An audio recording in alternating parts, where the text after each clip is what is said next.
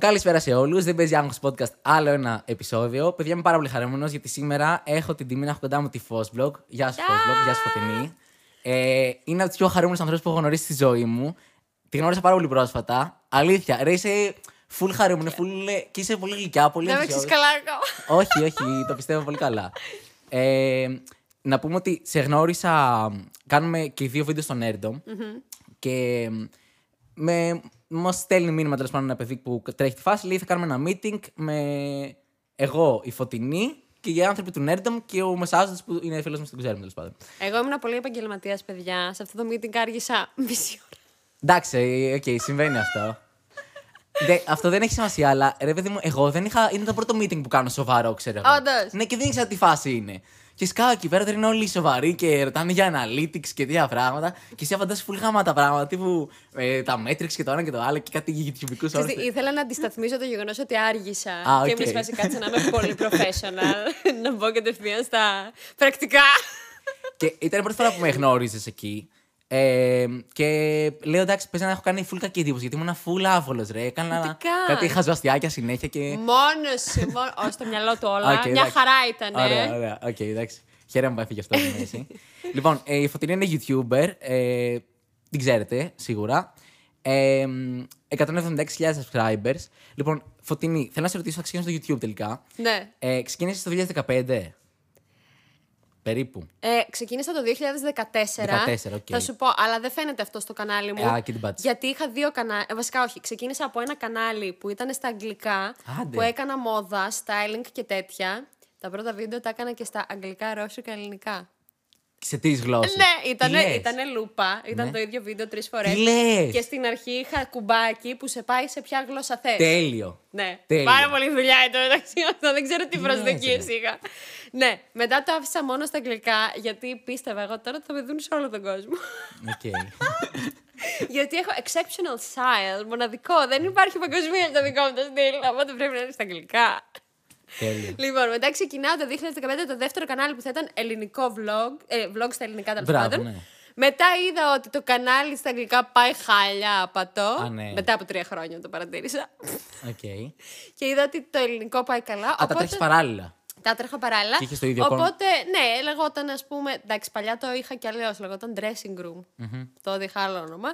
Και ήταν το dressing room το απλό, που ήταν και καλά το μόδι. Και dressing room in and out, που ήταν τα vlogs. Και καλά, βλακεία. Οκ. Τέλος πάντων.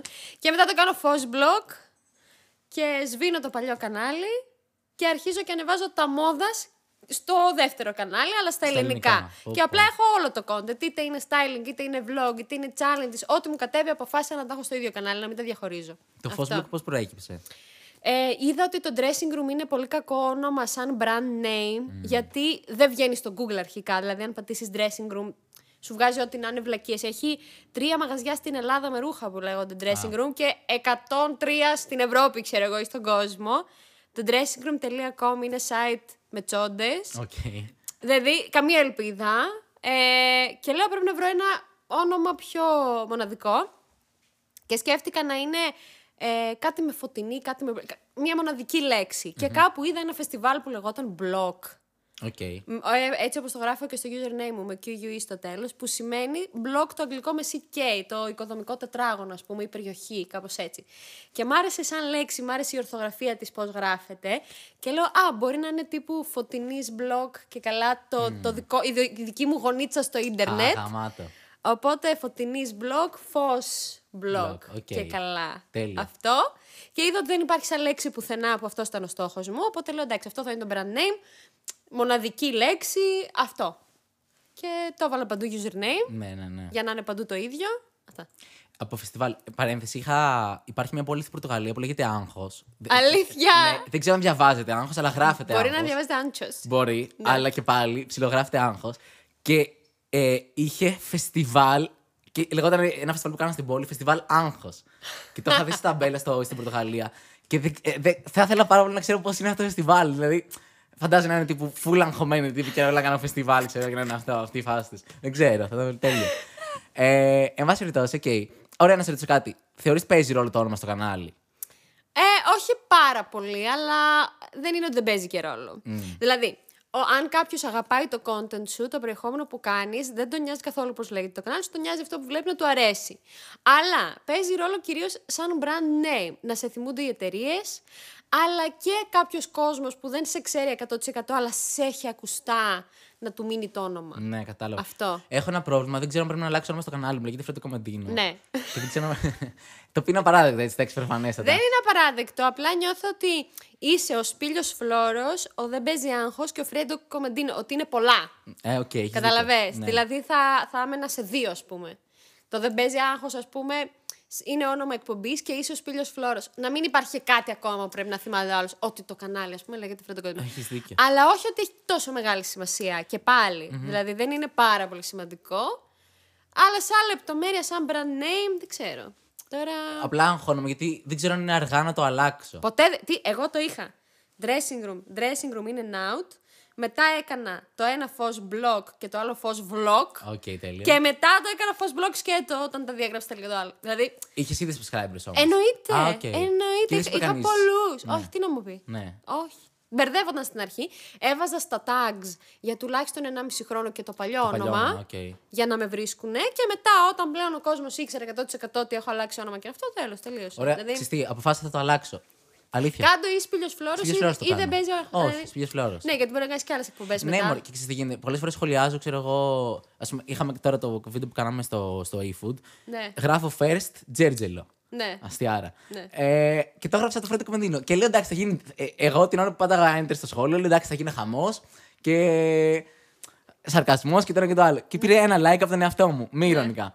Ε, ενώ αν λέει το όνομά μου, πιστεύω θα έχει περισσότερο. Εννοείται. Ναι. Εννοείται, εννοείται. Οκ. Είναι πολλά για να θυμούνται, κατάλαβες. Δηλαδή, τι θα πουν; Ο, ο Φρέντο Κομεντίνο, ο Σπίλιο. Ναι, όχι. Ο Δεν παίζει άγχος, ο Τζέρτζελο. Είναι πολλά. OK. Stick to one για brand name, τα άλλα ατάκες. Και φωτογραφία να βάλω δικιά μου, ξέρω εγώ, τύπου Instagram, τα beat. Εγώ θα έβαζα. Θα βάζεις δικιά μου. Ε, ναι. Ναι. Ναι, γιατί δεν μπορώ να. Τώρα Ξέρεις τι, logo είναι μου λίγο το- awkward το να πουλάς τον εαυτό σου και τη φάτσα σου σαν προϊόν. Είναι awkward. Καλά, δεν θα βάλω μία που θα, θα αλλά βάλω καμία παράσταση. συνηθίζεται. ξέρω εγώ, Ναι, ναι. Με ένα μικρόφωνο. Συ- ναι. Ωραία. Κάτι, ας πούμε, για να σε αναγνωρίζουν. Ωραία, άκου, Φωτεινή, ε, σε εμπιστεύομαι. Δεν κάνω πλάκα. Λοιπόν, είναι κάτι που με, το σκέφτομαι χρόνια. Ναι. Ε, αλλά τώρα από το 2022 ε, θα αλλάξω το όνομά μου στο κανάλι. Εντάξει. Οπότε θα μείνει για το podcast μας Φρέντο Κομεντίνο και μέχρι να τελειώσει το έτος. Και το επόμενο podcast θα είναι Αυτό το Σπύρος Φλόρας. podcast είναι η επίσημη ανακοίνωση αλλαγής. Ναι, λοιπόν. ναι, ναι. Από το επόμενο Κατοχυρώθηκε. παιδιά Σπήλιο Φλόρο. Ουφ, τέλεια. Ωραία, έφυγε και αυτό. Λοιπόν, γυρνάμε σε σένα. Ευχαριστώ που είσαι καλεσμένη, που είμαι καλεσμένη στο podcast σου. ε, Πώς αποφάσισες να ξεκινήσεις YouTube, αν επιτρέπετε; Ωραία. Λοιπόν, εμένα μα- πάντα μου άρεσε το styling και αυτά. Ε, αλλά σπούδασα τουριστικές επιχειρήσεις και διακόσμηση. Διακόσμηση δεν ασχολήθηκα ποτέ. Ε, είχα ξεκινήσει πρακτική σε ένα τουριστικό γραφείο που με κράτησαν κιόλας μετά, έμεινα τρία χρόνια.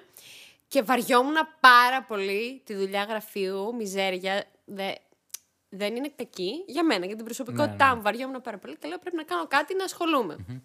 Και είχα ε, προσπαθήσει να κάνω blog styling και τέτοια για χόμπι, αλλά το είχα παρατήσει. Blog να γράφεις. Ναι, ναι, ναι, ναι, τα είχα παρατήσει αυτά παλιότερα, πιο μικρή. Και εκείνη την περίοδο είχα ανακαλύψει το YouTube. Και ότι υπάρχουν YouTubers που ανεβάζουν. Δεν είχα ανακαλύψει ακόμα Έλληνες. Είχα, πέ- είχα πέσει σε μια-δυο ξένες.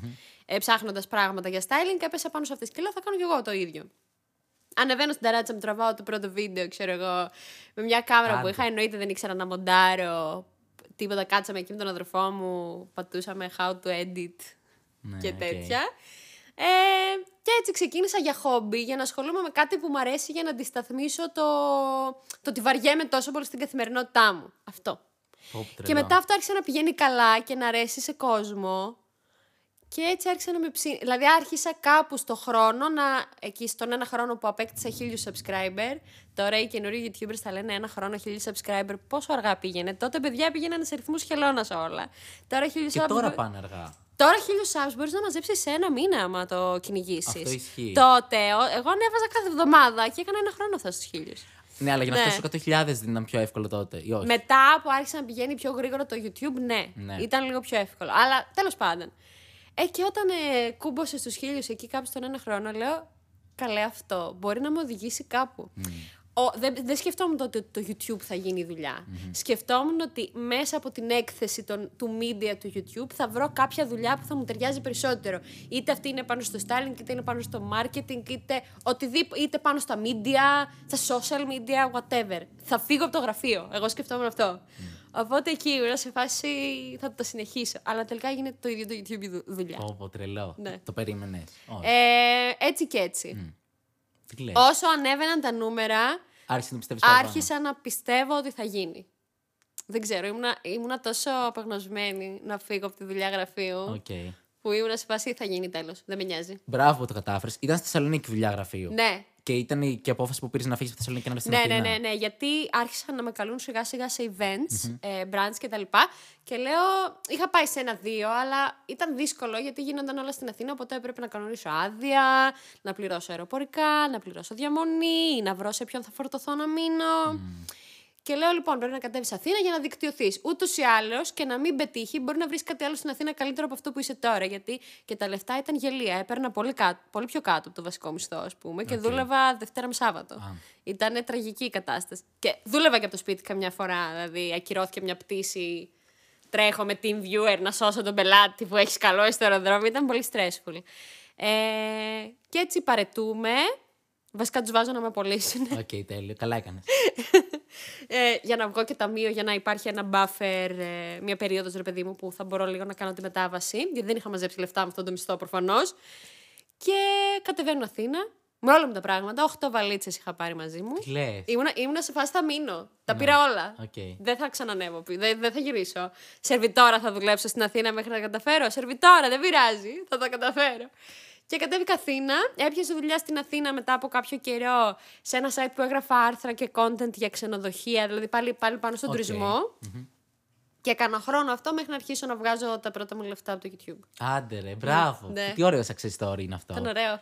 Ε, και έχεις κάνει και άλλες δουλειές, έχεις πει. Δουλεύεις το 14. Ναι. Τρελό. Τρε- Ε, ήμουνα, ήμασταν πολύ φτωχή οικογένεια. Εντάξει, τώρα είμαστε καλύτερα γενικά. Ε, και θυμάμαι ότι δούλευα τύπου για να μαζέψω λεφτά να πάω εκδρομή τα καλοκαίρια ή Wow. κάτι. Ε, ή για να πάρω ρούχα, γιατί μπορούσαν οι γονείς μου ας πούμε, να μου προσφέρουν, ήταν πολύ basic, προσπαθούσαν πάρα πολύ. Ε, έφηβη δούλευα τα καλοκαίρια κυρίως φυλάδια, εντάξει το κλασικό, προώθηση σε σούπερ μάρκετ, κατασκήνωση εννοείται, τέτοια πράγματα. Και μόλις τελείωσα το σχολείο, εκεί ξεκίνησα το service. Δούλευα σερβιτόρα 6-7 χρόνια νομίζω. Οκ. Full και σεζόν και όλη τη χρονιά. Δε- δε- δεν υπήρχε περίοδος που δεν δούλευα. Ναι. Σπούδαζα και δούλευα παράλληλα. Δύσκολο, ε. Πολύ. Ε, τώρα που σκέφτομαι, δεν ξέρω πώς το έκανα. Δηλαδή, νιώθω τρελό burnout αυτή τη στιγμή. Και λέω πώς το έκανα. Δηλαδή, δούλευα σερβιτόρα, ξέρω εγώ, 4 το μεσημέρι με 4-5 το πρωί. Πω. Και 8.30 το πρωί ξυπνούσα για να πάω στη σχολή και να παρακολουθήσω και μετά να ξαναδουλέψω. Τι λες, ρε. Ναι, και με φάση, τι έκανα; Πού είναι αυτή η ενέργεια; Γι' αυτό είμαι έτσι τώρα Ναι, και ναι. κοιμάμαι 20 ώρες την ημέρα. Τέλειο. Άρα, ναι, εντάξει, αναγκαστικά έχανες από παρέες και από τέτοια, ξέρω εγώ, ίσως. Ναι, ναι, ε, θα σου πω, πάλι έβγαινα. Δηλαδή, όποτε δεν δούλευα, έβγαινα. Δεν μπορώ να πω ότι δεν βγήκα, δεν έκανα. Αλλά σίγουρα μου κόστησε. Δηλαδή, θα μπορούσα να έχω κάνει πιο γεμάτη φοιτητική ζωή και ανέμελη, αν δεν είχα όλα αυτά στο κεφάλι μου.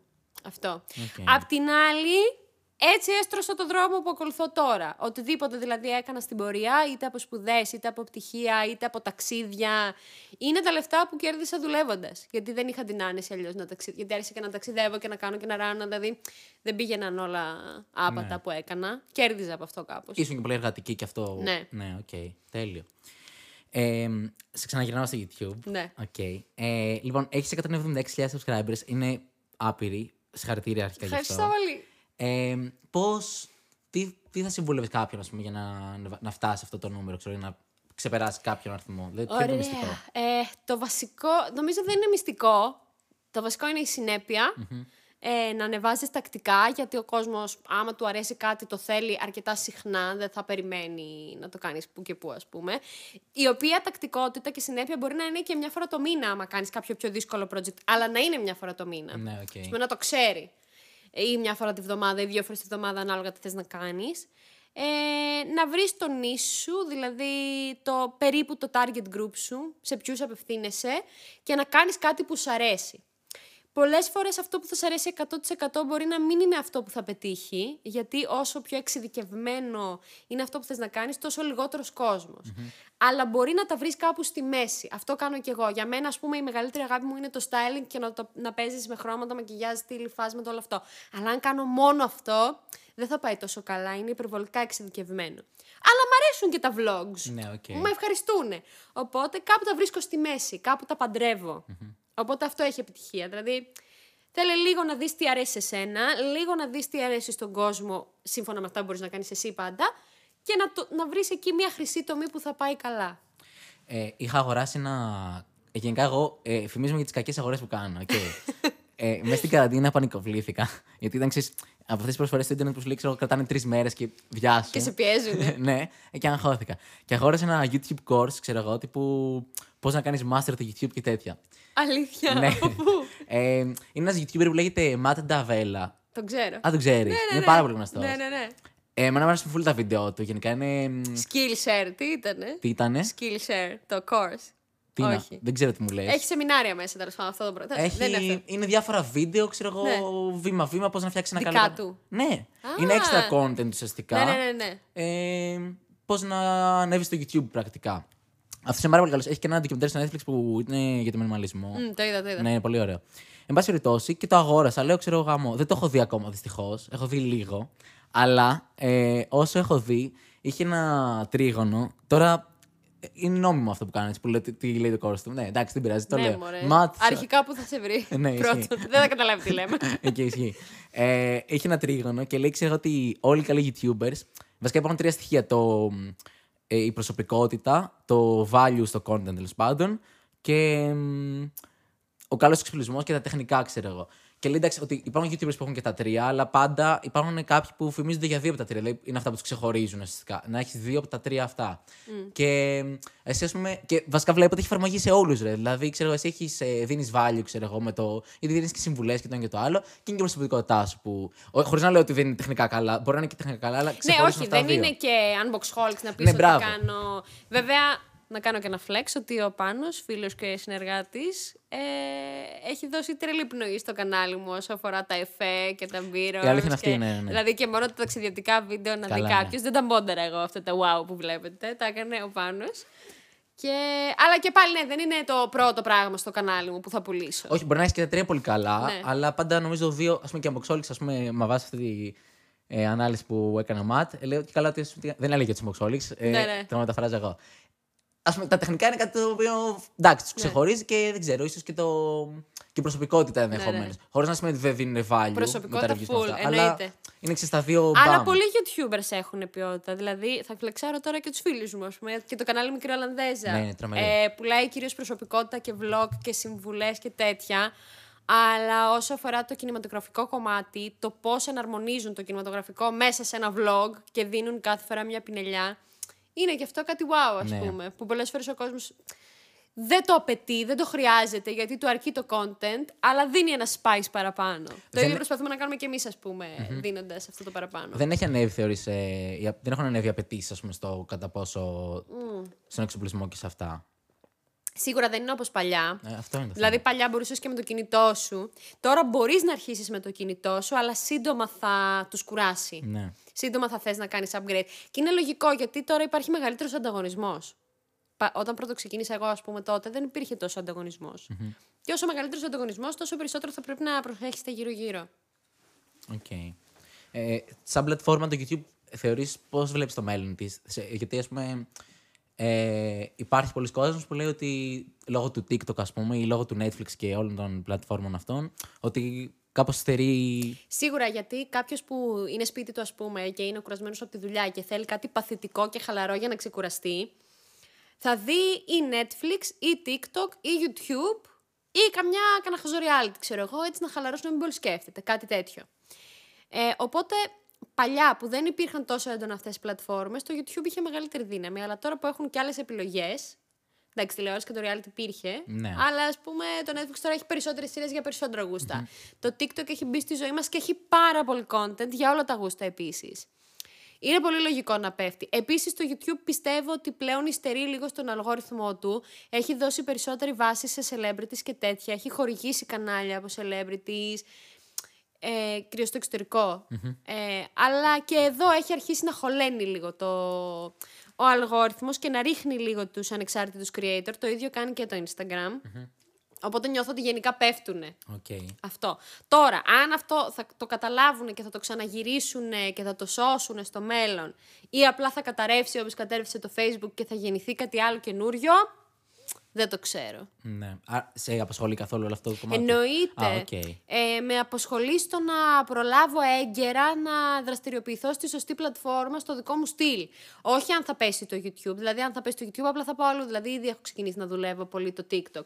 Αλλά δεν έχω ακόμα το χρόνο να το δουλεύω όσο δουλεύω το YouTube. Και είναι λογικό. Οπότε θέλω να ξέρω πότε θα γίνουν όλα αυτά, ας πούμε, να τα αντιληφθώ, ώστε να μην αναλωθώ άλλο στο YouTube, ας πούμε, αν δεν θα αξίζει και να πάω εκεί που θα αξίζει.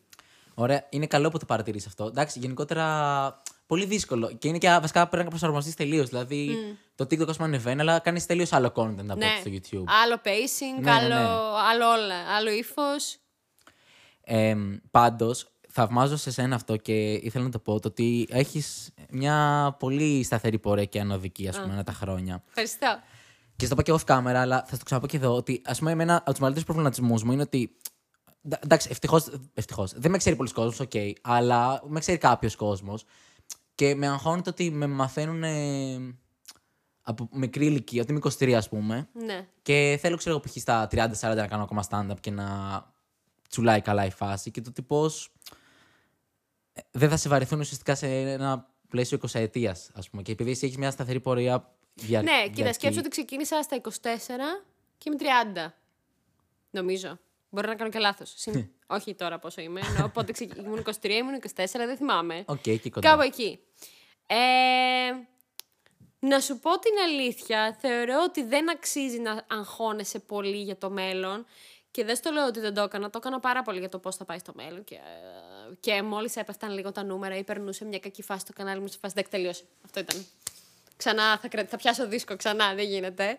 Ε, αλλά εν τέλει δεν αξίζει να σκέφτεσαι αυτό, γιατί όσο σκέφτεσαι αυτό, δεν είσαι στο παρόν Και το μυστικό για σταθερότητα είναι το παρόν. Να είσαι εκεί για σένα, για το content σου, για τον κόσμο σου και να μεγαλώνεις και με αυτόν κάπως, ας πούμε. Να μην μένεις στάσιμος, όχι να μην κάνεις το ίδιο πράγμα, αλλά να εξελίξεις αυτό που κάνεις. Το Οκ. οποίο μπορεί να είναι είτε όχι τόσο τεχνικά, νιώθω πιο πολύ content-wise, ας πούμε.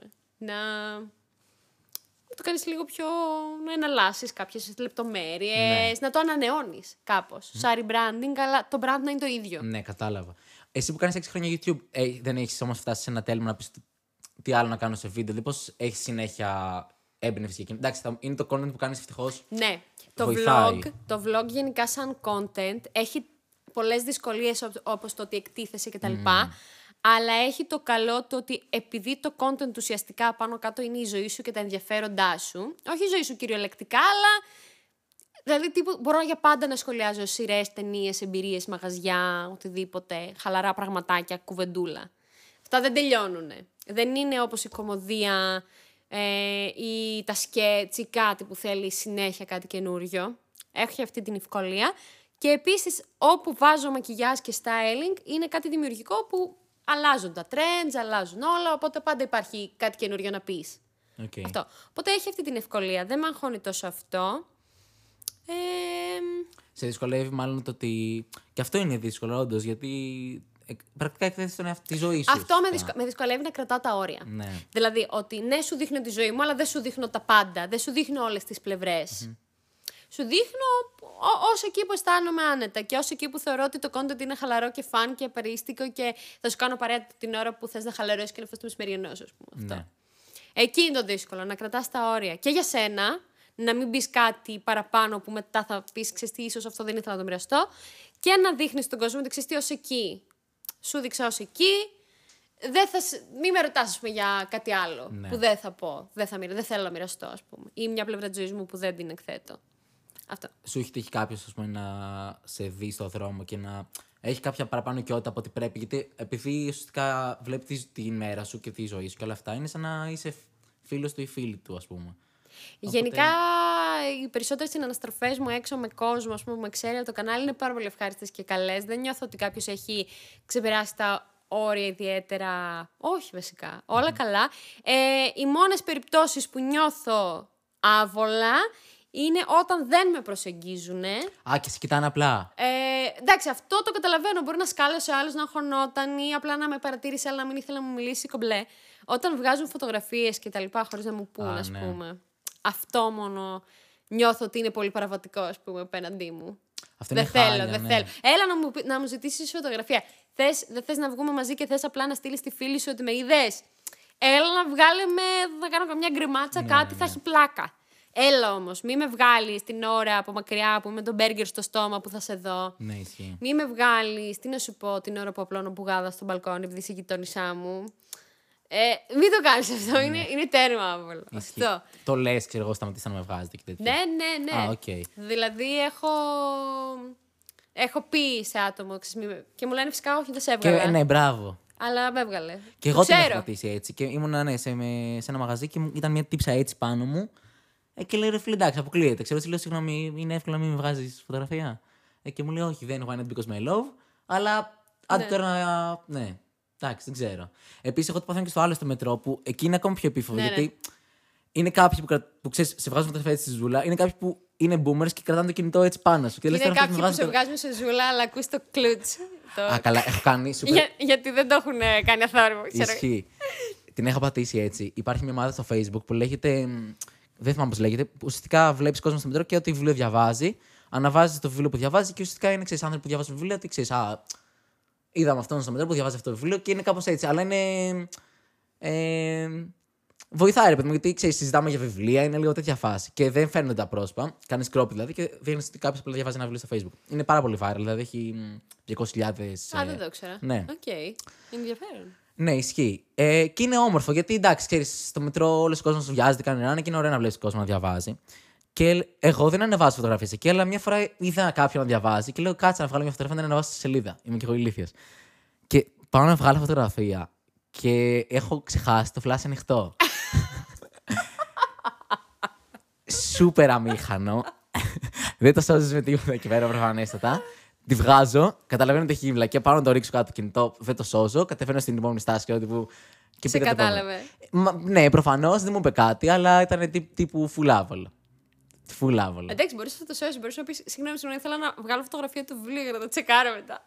Λες. Ε.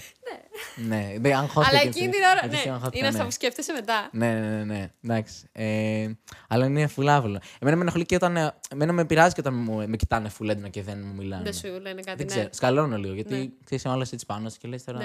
Είναι λίγο άβολο, όχι. Δηλαδή, ή μίλα μου ή μην με κοιτάς. Ναι, ναι, ναι. Αυτό, ξέρω εγώ. Σχολίασε μετά. Ναι, ισχύει. Ε, Οκ, οπότε έχουμε αυτό με το YouTube. Λοιπόν, θα σε ρωτήσω και για την εκπομπή που κάνεις με την ε, μικρή Ολλανδέζα, επειδή την ανέφερες. Ε, πώς, πώς πάει αυτό, πώς είναι η συνεργασία σου στη μικρή Ολλανδέζα, πώς, επειδή έχετε ένα στούντιο μαζί. Ναι, ναι, ναι. Λοιπόν, ε, τη Δανάη τη γνώρισα πριν 6 χρόνια περίπου, που ακόμα έμενα Θεσσαλονίκη και είχα πρωτοξεκινήσει το κανάλι μου. Έτσι ξεκινήσαμε να μιλάμε μέσω YouTube. Ε, μετά είχα κατέβει Αθήνα για τα πρώτα events ας πούμε, που είχα έρθει και είχαμε βρεθεί. Και ας πούμε, αρχίσαμε να μιλάμε πάρα πολύ. Δέσαμε κατευθείαν πάρα πολύ σαν προσωπικότητες. Και έκτοτε κάνουμε πάρα πολύ παρέα. Δηλαδή πλέον η φιλία μας είναι σε πολύ κοντινό επίπεδο. Και κάνουμε και κάποια project μαζί. Δηλαδή υπάρχουν ε, ας πούμε σειρές συνεργασίες που έχουμε κάνει με κάποιο brand που το κάνουμε μαζί.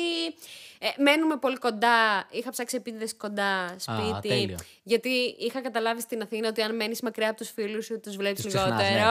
Ναι. Αν μέσα κρατήσει φίλους, αλλά μετά δεν τους ναι, φίλους. αυτό. Ε, και τώρα, επειδή έτσι αποστοσιακά βολεύει κιόλας, νοικιάσαμε και ένα στούντιο μαζί που βολεύει και τις δυο μας, ας πούμε, και το έχουμε κάπως, το έχουμε και για το κοινό project που κάνουμε για ένα brand, το έχουμε και για τα δικά μας τα backgrounds, ας πούμε, και σαν χώρο να πηγαίνουμε να κάνουμε πράγματα.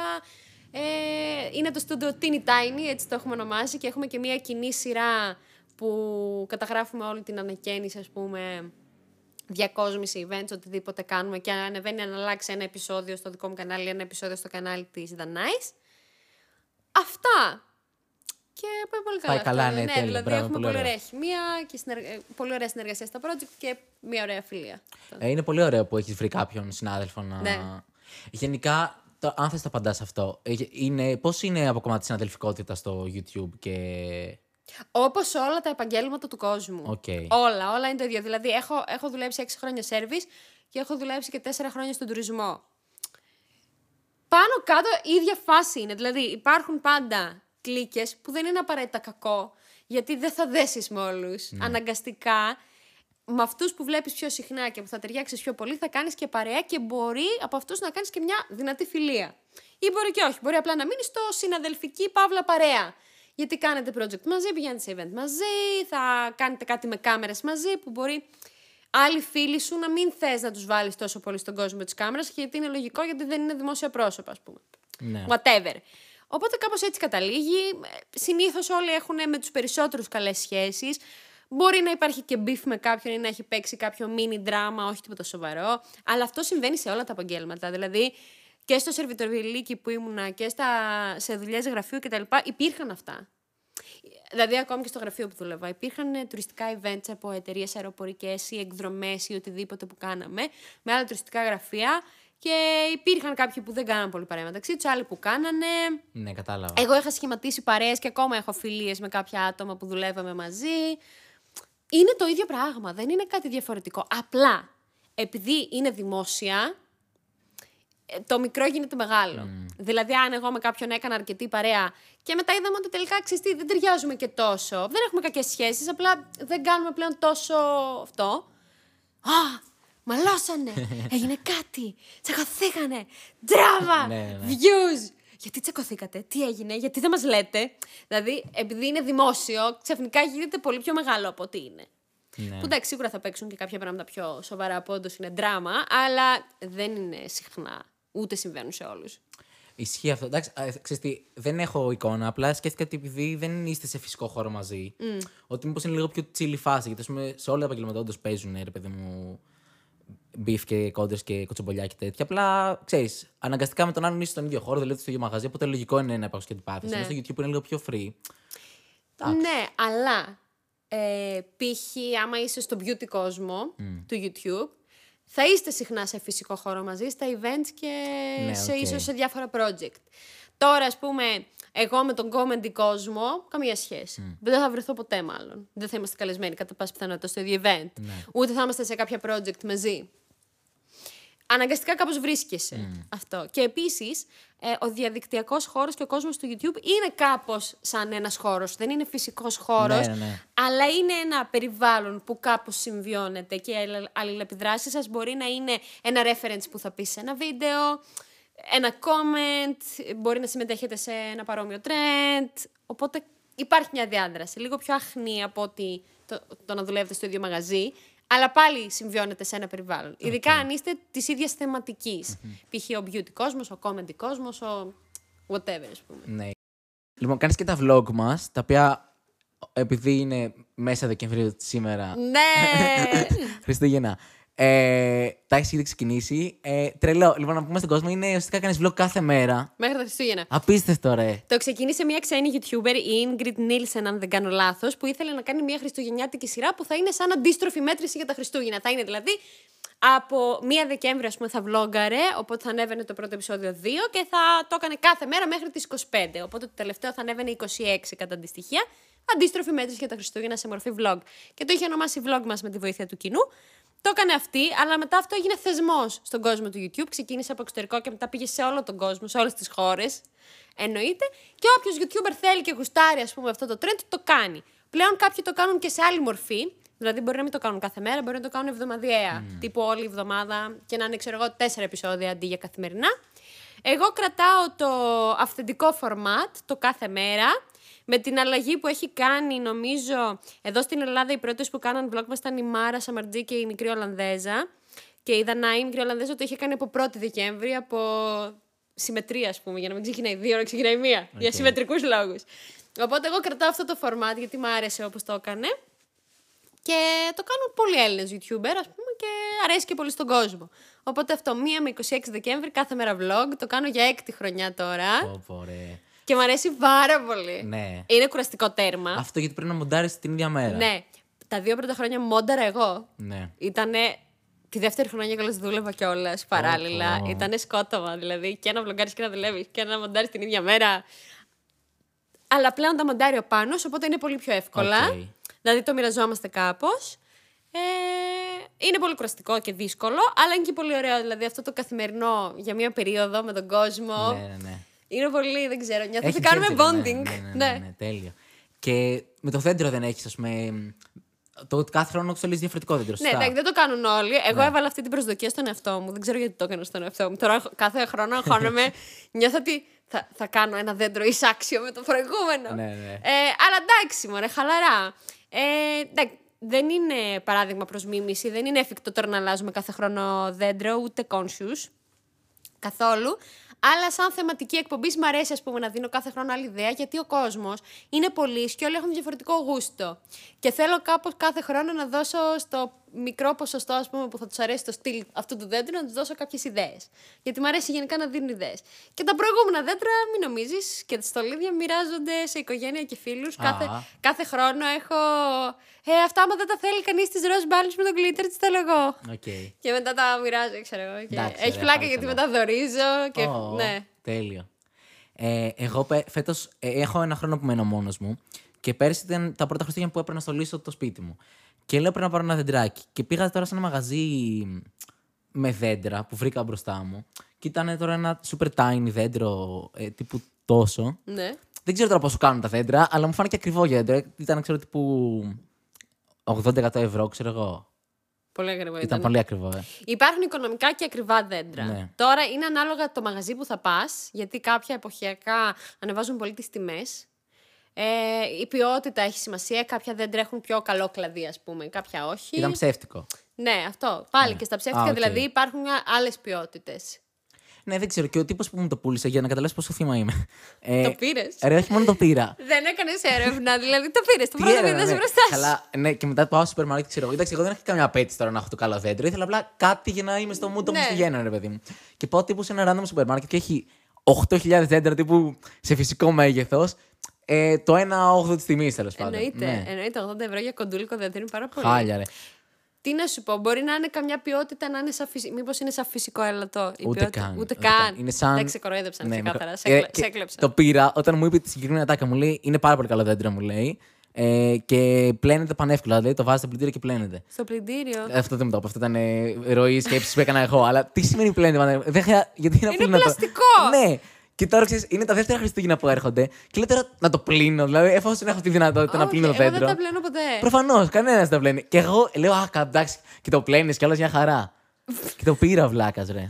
ναι, φουλ χαζός. Και κάναμε τότε live στο, στο Twitch, ε, στριμάραμε και τέτοια.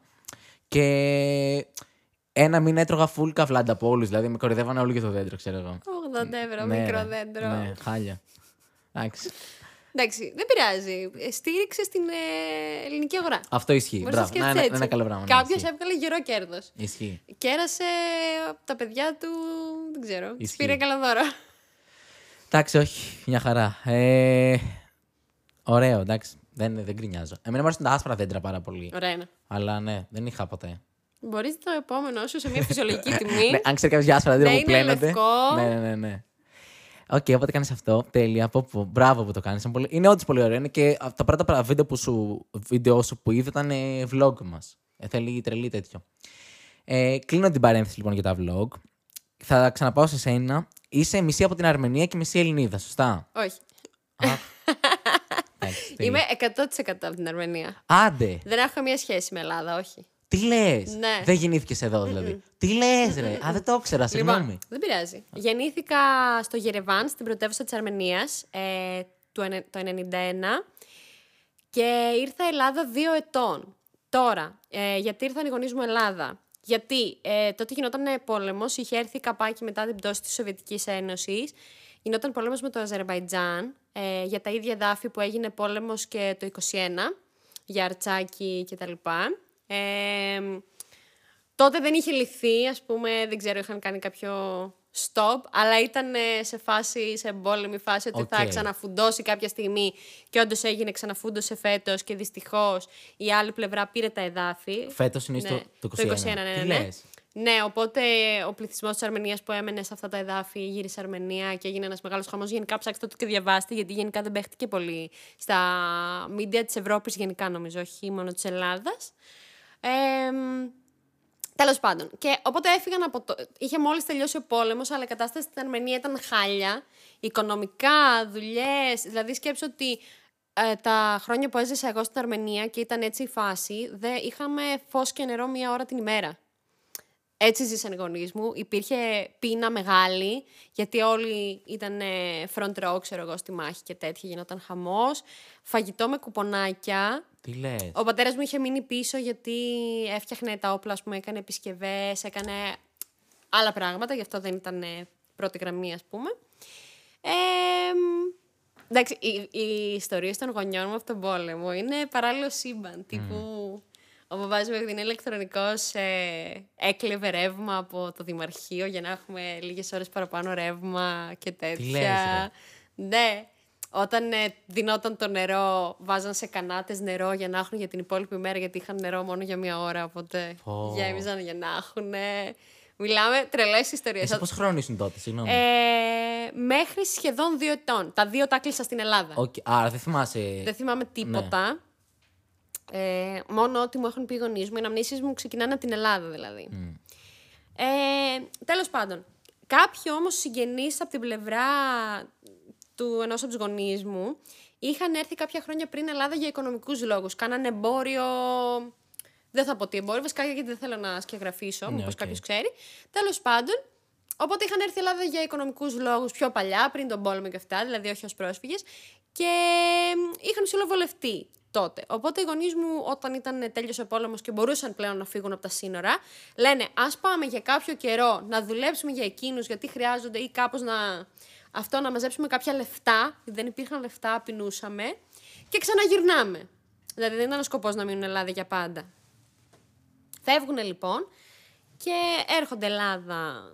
Ξεκινάνε, ο μπαμπάς μου έφτασε πρωί, φτάσανε, ξέρω εγώ, και απόγευμα είχε πιάσει δουλειά. Φάση. Άντε, ρε. Ναι, είχε πιάσει τη μία από τους συγγενείς, ας πούμε, να το κάνει μετάφραση γιατί δεν μιλούσε ελληνικά. Και πήγαν σε ένα-ένα όλα τα τοπικά εργαστήρια, τύπου θα δουλέψω για ό,τι λεφτά θέλετε και τέτοια. Και τον πήρανε, γιατί πιάνουν και τα χέρια του κτλ. Και εν τέλει τα πράγματα στην Αρμενία δεν φτιάξαν ποτέ. Δηλαδή, ακόμη δεν έχει ανέβει η Αρμενία, ακόμη έχει θέμα. Κάτι γίνεται τώρα. Αλλά γενικά μεγάλη δυσκολία. Γι' αυτό και πλέον ο πληθυσμός της Αρμενίας εκτός χώρας είναι τύπου τριπλάσιος. Δεν ξέρω ακριβώς. Δεν είμαι καλή στο να θυμάμαι ακριβώς νούμερα και τέτοια. Αλλά είναι πολύ περισσότερος από ότι εντός γιατί έχουν φύγει όλοι. Γιατί η οικονομική κατάσταση είναι χάλια. Και υπάρχει και μεγάλη προσπάθεια τώρα να ξαναγυρίσει κόσμος. Και λόγω του δεύτερου πολέμου γύρισε και κάποιος κόσμος. Τύπου ότι εντάξει, πρέπει να γυρίσουμε γιατί η χώρα θα πεθάνει έτσι όπως πάνε τα πράγματα. Ε, αλλά ναι, επειδή δεν είχαν φτιάξει ποτέ τα πράγματα, για οικονομικούς λόγους δεν γύρισαν ποτέ οι γονείς μου και μεγαλώσαμε Ελλάδα. Ε, καλά, δεν με χαλάει. Αγαπώ πάρα πολύ τη χώρα και δεν μπορώ να σου πω ότι νιώθω 100% αρμένισα, γιατί επειδή μεγάλωσα Ελλάδα και όλες μου οι αναμνήσεις είναι εδώ και ασπάστηκα πολύ την κουλτούρα και όλα αυτά. Και είναι και η Ελλάδα μια χώρα με πλούσια ιστορία, οπότε ποιος δεν θα ήταν ε, περήφανος, ας πούμε, να μεγαλώσει και να ξέρει ελληνικά και όλα αυτά. Ε, αλλά ε, η καρδιά μου είναι και στην Αρμενία πλέον. Παλιά δεν το καταλάβαινα τόσο. Τώρα που πηγαίνω πιο συχνά, το νιώθω λίγο μέσα μου ότι. Α, είναι σαν να έχω δύο σπίτια. Κάπως έτσι. Αυτό. Πω, πω, τι τρελή ιστορία. Ε, τρελή, ναι. Απίστευτο. Εγώ νόμιζα. Ε, εγώ από, εντάξει, δεν ε, γνωρίζω πολύ καλά την ιστορία της Αρμενίας, ας πούμε, ειλικρινής. Ναι, ναι. Αλλά είχα την αίσθηση ότι ε, λόγω του. Μιας γενοκτονίας. Γενοκτονίας, ναι, ναι, ναι, ναι. Το πρώτο παγκόσμιο, ότι, ότι είχαν έρθει πολλοί από την Αρμενία στην Ελλάδα. Είχε γίνει και Α. τότε. Είχε γίνει και τότε. Και νόμιζα ότι μια- κάποιος παππούς ξηρόταν από την Αρμενία. Αυτό είχα καταλάβει. Εγώ δεν είμαι σε εκείνη τη φουρνιά, Οκ. είμαι σε άλλη φουρνιά. Τι λες, ρε. Ναι. Τρελό. Ε, έχετε σπίτι στην Αρμενία; Ε, ναι, έχουμε ένα διαμέρισμα που είναι η γιαγιά μου. Ε, και αυτό, όποτε πηγαίνω, ας πούμε, πηγαίνω Άρα εκεί. πηγαίνεις στην ναι, ναι, Αρμενία. ναι. Άντε. Ναι. Όχι, πλέον πολύ, πιο συχνά από ναι. ό,τι παλιά. Παλιά ήταν πιο δύσκολα γιατί δεν, υπήρχαν απευθείας, απο- ε, δεν υπήρχε απευθείας πτήση. Οπότε ήταν ε, πολύ δύσκολο να πας γιατί πήγαινες με λεωφορείο και έκανες δυόμιση μέρες. Ήταν λίγο δύσκολο, οπότε δεν ε, πηγαίναμε τόσο συχνά. Αλλά τώρα που έχει μπει απευθείας πτήση Οκ. και από Αθήνα κιόλας. Δηλαδή. Πας συχνά, ναι. ναι. Τώρα τελευταία δεν πήγα συχνά λόγω COVID και λόγω του ότι είχαν πόλεμο και δε- δεν γινόταν να πετάξεις εκεί. Αλλά είναι τέλειο. Είναι ωραία Ναι, χώρα. ναι, ναι. Πολύ. Ναι. Είναι και ένα ταξίδι που αξίζει να κάνει κάποιος. Δηλαδή, μπορεί τα αεροπορικά να μην είναι πολύ οικονομικά για να πας, αλλά εκεί είναι πάρα πολύ οικονομικά όλα. Έχει φοβερή ιστορία. Έχει φοβερή αρχιτεκτονική. Δηλαδή, έχεις πολύ διαφορετικά πράγματα να δεις από ό,τι θα δεις στην Ευρώπη. Οπότε αξίζει πάρα πολύ σαν. Ε, Έχω και δύο vlogs στο κανάλι μου. Γιατί. Α, Shameless άντε. promo. Α, ναι, εννοείται. Armenia vlog part 1 and part 2. Να τσεκάρετε Οκ. στο κανάλι μου. Θα, θα πάω να το δω και εγώ, δεν τα έχω δει δυστυχώς. Ε, οκ. Και οι γονείς τώρα ε, ξέρουν ελληνικά; Ναι, ναι, ναι. Οκ. Ξέρουν ελληνικά, μένουν εδώ. Δεν, δεν θα σου πω ότι δεν σκέφτονταν ή δεν σκέφτονται, δεν ξέρω κιόλας πώς νιώθουν τώρα. Να γυρίσουν, να μην γυρίσουν. Είναι περίεργο. Ναι, κατάλαβα. Γιατί έχουν κάνει και αυτοί το κύκλο τους εδώ. Αγαπάνε πολύ την Ελλάδα πλέον. Είναι πάρα πολύ περίεργο να σε αλλοδαπός. και είναι περίεργο και με τα χαρτιά, έτσι. Να σημειωθεί ότι ακόμα δεν έχω ταυτότητα, το ξέρεις, ε. Είμαι 30 Αλήθεια. χρονών. Τι λες, έχω ρε. τελειώσει σχολείο, γυμνάσιο, λύκειο, ε, ΤΕΙ. Έχω δουλέψει από τα 18. Έχω ένσημα τέλος πάντων. Έχω πλέον δική μου εταιρεία Και και, δεν δεν, έχεις μου ταυτότητα. έχουν δώσει ταυτότητα. Τι λες. Έχουμε κανένα κονέ εδώ κάτι. Ε, Ρε, τι λες, δεν το ήξερα. Α, δεν ξέρω. Πρέπει να γίνω μπασκετμπολίστας μάλλον για να πάρω ταυτότητα. Δεν, δεν θα γίνει Ισχύει. αλλιώς. Πω, πω. Πήρε ο μπαμπάς με το μεταξύ. Α, οκ. Ε, εγώ έχω καθυστερήσει τώρα γιατί έχω μεταφέρει τα χαρτιά μου από Θεσσαλονίκη και Αθήνα αναγκαστικά. Ναι. Ενώ το είχαμε πάει μαζί με τον μπαμπά παράλληλα. Και ο μπαμπάς μου τώρα πήρε πριν από μένα και ξέρεις τι κάνει, ε. Με παίρνει, ξέρω Σε εγώ. flexάκι, σε φύγανε ταυτότητα. Μου παίρνει τηλέφωνο σε εθνικές γιορτές, ξέρω εγώ, Ναι. της Ελλάδας και μου λέει χρόνια πολλά. Α, όχι, δεν είσαι Ελλήνη. δεν είσαι Ελληνίδα εσύ ακόμα, συγγνώμη. και με τρολάρει. Τέλεια. ναι. Ναι, Ε, αυτό. Ελπίζω φέτος να πάρω γιατί κάτι είδα ότι ανοίχτηκε ο φάκελός μου. Δεν έχω Θα καταλάβει. Αυτό δεν είχε αλλάξει, ξέρω εγώ, κάπως. Νιώθω ότι άμα. Ναι, έχεις- τώρα είναι πιο εύκολα. Οκ. Απλά τι έγινε. Εμείς που είχαμε πάει με τον παλιό νόμο, δεν μας άφησαν να το αλλάξουμε. Μμμ. Τώρα δεν ξέρω αν θα έπαιρνα. Δεν έχω πάρει και δικηγόρο. Τα κάνω όλα μόνη μου, που ίσως Ναι. είναι βλακεία μου. Μπορεί κάποιος. Δεν ξέρω. Μπορεί να υπάρχει τρόπος κάπως να κάνεις κάτι. Εγώ το πάω πολύ. Γιατί δεν είχαμε παλιά λεφτά να παίρνουμε δικηγόρο. Τα κάναμε όλα μόνοι μας. Αλλά τώρα που έχω, δεν έχω πάρει γιατί έχω συνηθίσει να τρέχω εγώ. Ναι, ναι, ισχύει. Μάλλον πρέπει να κάνω κάτι τέτοιο. Μήπως κάπως κάτι μπορεί να γίνει πιο γρήγορα, γιατί άλλοι τα κάνανε όλα πιο γρήγορα από μένα. Νομίζω ότι κάνω λάθος που το τρέχω μόνη μου. Αλλά εντάξει. Άρα δεν έχεις και. Δε- δεν ψηφίζεις εδώ. Όχι. Οκ. Πάρα τρελό. πολλά νεύρα, ναι, όχι. Ε, δε, ούτε ο αδερφός μου έχει. Ο αδερφός μου είναι 24 τώρα. Χριστέ μου, μεγάλος. Εγώ νιώθω ότι είναι 13 ακόμα. Ναι. ε, ούτε εκείνος έχει. Και εκείνος, επειδή για να πάρει αρμένικο διαβατήριο πρέπει να πάει στρατό, δεν έχει ούτε αρμένικο διαβατήριο. Γιατί ο στρατός στην Αρμενία είναι δύο χρόνια. Όχι. Λόγω της ευόλεμη φάσης και όλα αυτά. Εγώ, ας πούμε, δεν χρειάζεται να πάω στρατό, οπότε τουλάχιστον έχω το αρμένικο διαβατήριο. Και δεν έχω, δεν έχω κάτι ελληνικό. Άρα στο δίνει αφότου πας το διαβατήριο στην Αρμενία. Ναι. Οπότε λες; ο αδερφός μου δεν έχει τίποτα τώρα. Έτσι. Έχει, έχει κάποια έγγραφα, μια άδεια διαμονής κτλ. Αλλά δεν έχει ούτε ταυτότητα ούτε διαβατήριο, ούτε ελληνικό, ούτε αρμένικο, τίποτα. Τι λες, ρε; Δεν μπορεί να βγει από τη χώρα. Τέλειο. Οκ. Απίστευτο. Η φάση είναι απίστευτη, δε. Είναι ό,τι πιο παράλογο εδώ το σύστημα στην Ελλάδα. Το τι μας ζητάνε κάθε φορά για δικαιολογητικά. Δεν ξέρω, νομίζω ότι απλά βάζουν τη φαντασία τους από ένα Ναι. σημείο και μετά. Μια χρονιά είχαν ζητήσει από τον πατέρα μου για την ανανέωση της άδειας διαμονής ε, ένα έγγραφο που να δηλώνει ότι είναι καλά. Και ρωτάει αυτός εκεί, τι εννοείται, ξέρω εγώ. Και τη λένε, αυτό γράφει, δεν ξέρουμε κι εμείς. Δηλαδή και οι υπάλληλοι Α, εκεί στα καλά. τέτοια δεν ξέρανε τι εννοούν. Δεν ξέρω. Ε, πήγε και ο μπαμπάς μου έκανε μια υπεύθυνη δήλωση ότι είναι καλά ψυχολογικά. Αλήθεια. το πήρανε. Τι λες, ρε. ναι, Απίστευτα πράγματα. ναι. Εμένα πρόπερση μου ζήτησαν, ε, μου είπανε οι φορολογικές σου δηλώσεις δεν έχουν όλες την ίδια διεύθυνση. Της λέω, ναι, δεν έμενα στο ίδιο σπίτι. Ναι. 30 χρόνια που ζω, ξέρω εγώ. Προφανώς. Ναι, αλλά πρέπει όλες οι φορολογικές να έχουν την ίδια διεύθυνση. Λέω, οκ, πώς το κάνω αυτό, να, να γυρίσω το χρόνο πίσω και να Ναι, μείνω ναι. στο ίδιο σπίτι.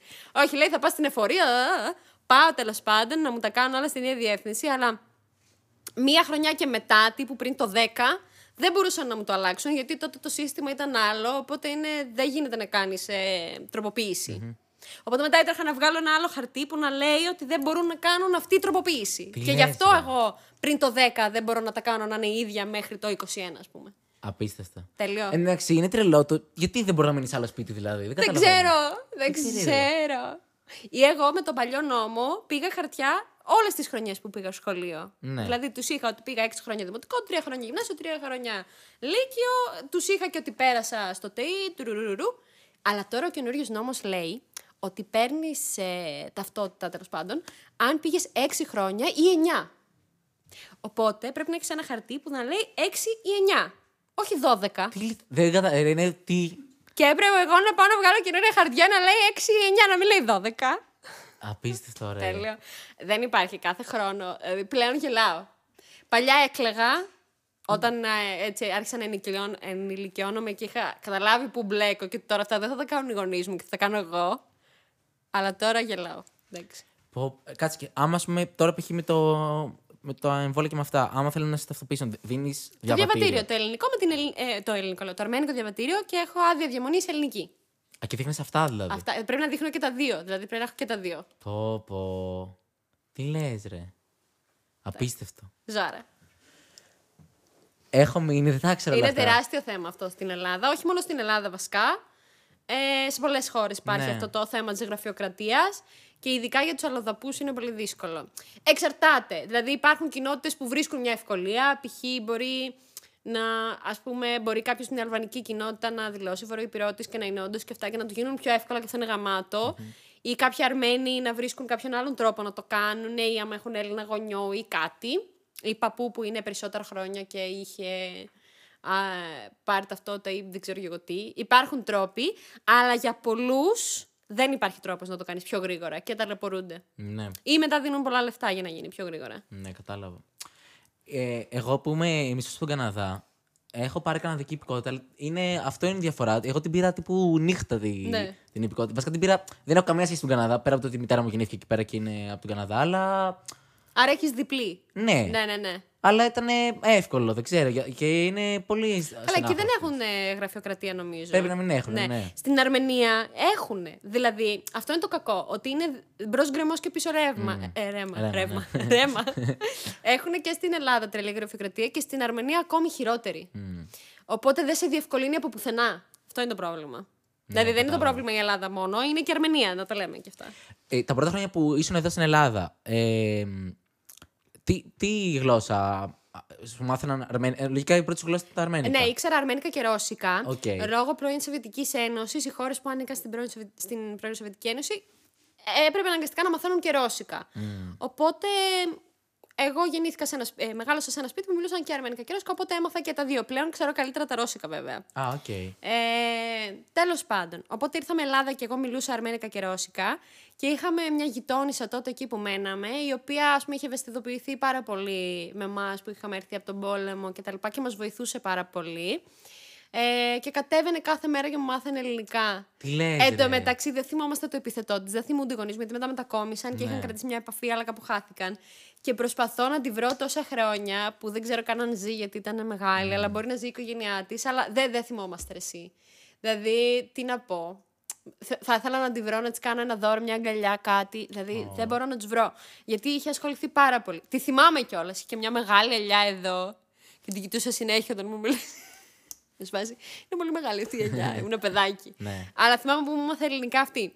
Ε, ήταν πολύ δύσκολο ε, και στο σχολείο ήταν πολύ δύσκολο γιατί είχαμε, όταν πρώτο ήρθαμε μείναμε στην Κατερίνη που είναι μικρή ε, πόλη και δεν, είναι εξοικειο... δεν ήταν εξοικειωμένη τότε τόσο με αλλοδαπούς ε, κτλ. Και υπήρχε μεγάλος ρατσισμός, δηλαδή δεν μου μιλούσαν τα παιδάκια, με βρίζανε, μια φορά είχα φάει ξύλο. Τι λες; Υπήρχε πολύ bullying για όσα χρόνια ήμουν στην Αρμενία, ε, στην Αρμενία, στην Κατερίνη, που ήμουν μέχρι την τρίτη δημοτικού.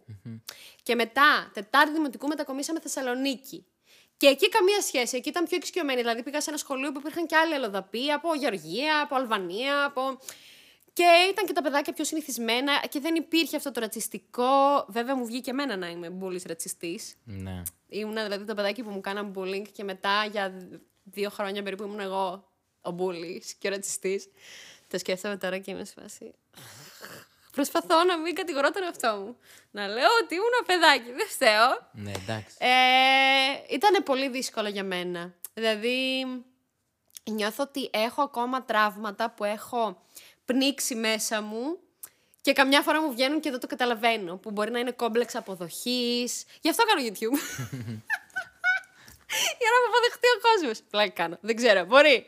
Μπορεί να γουστάρω την προσοχή γι' αυτό. Δεν ξέρω. Δεν το γελάς. Ε, πολλοί άνθρωποι που.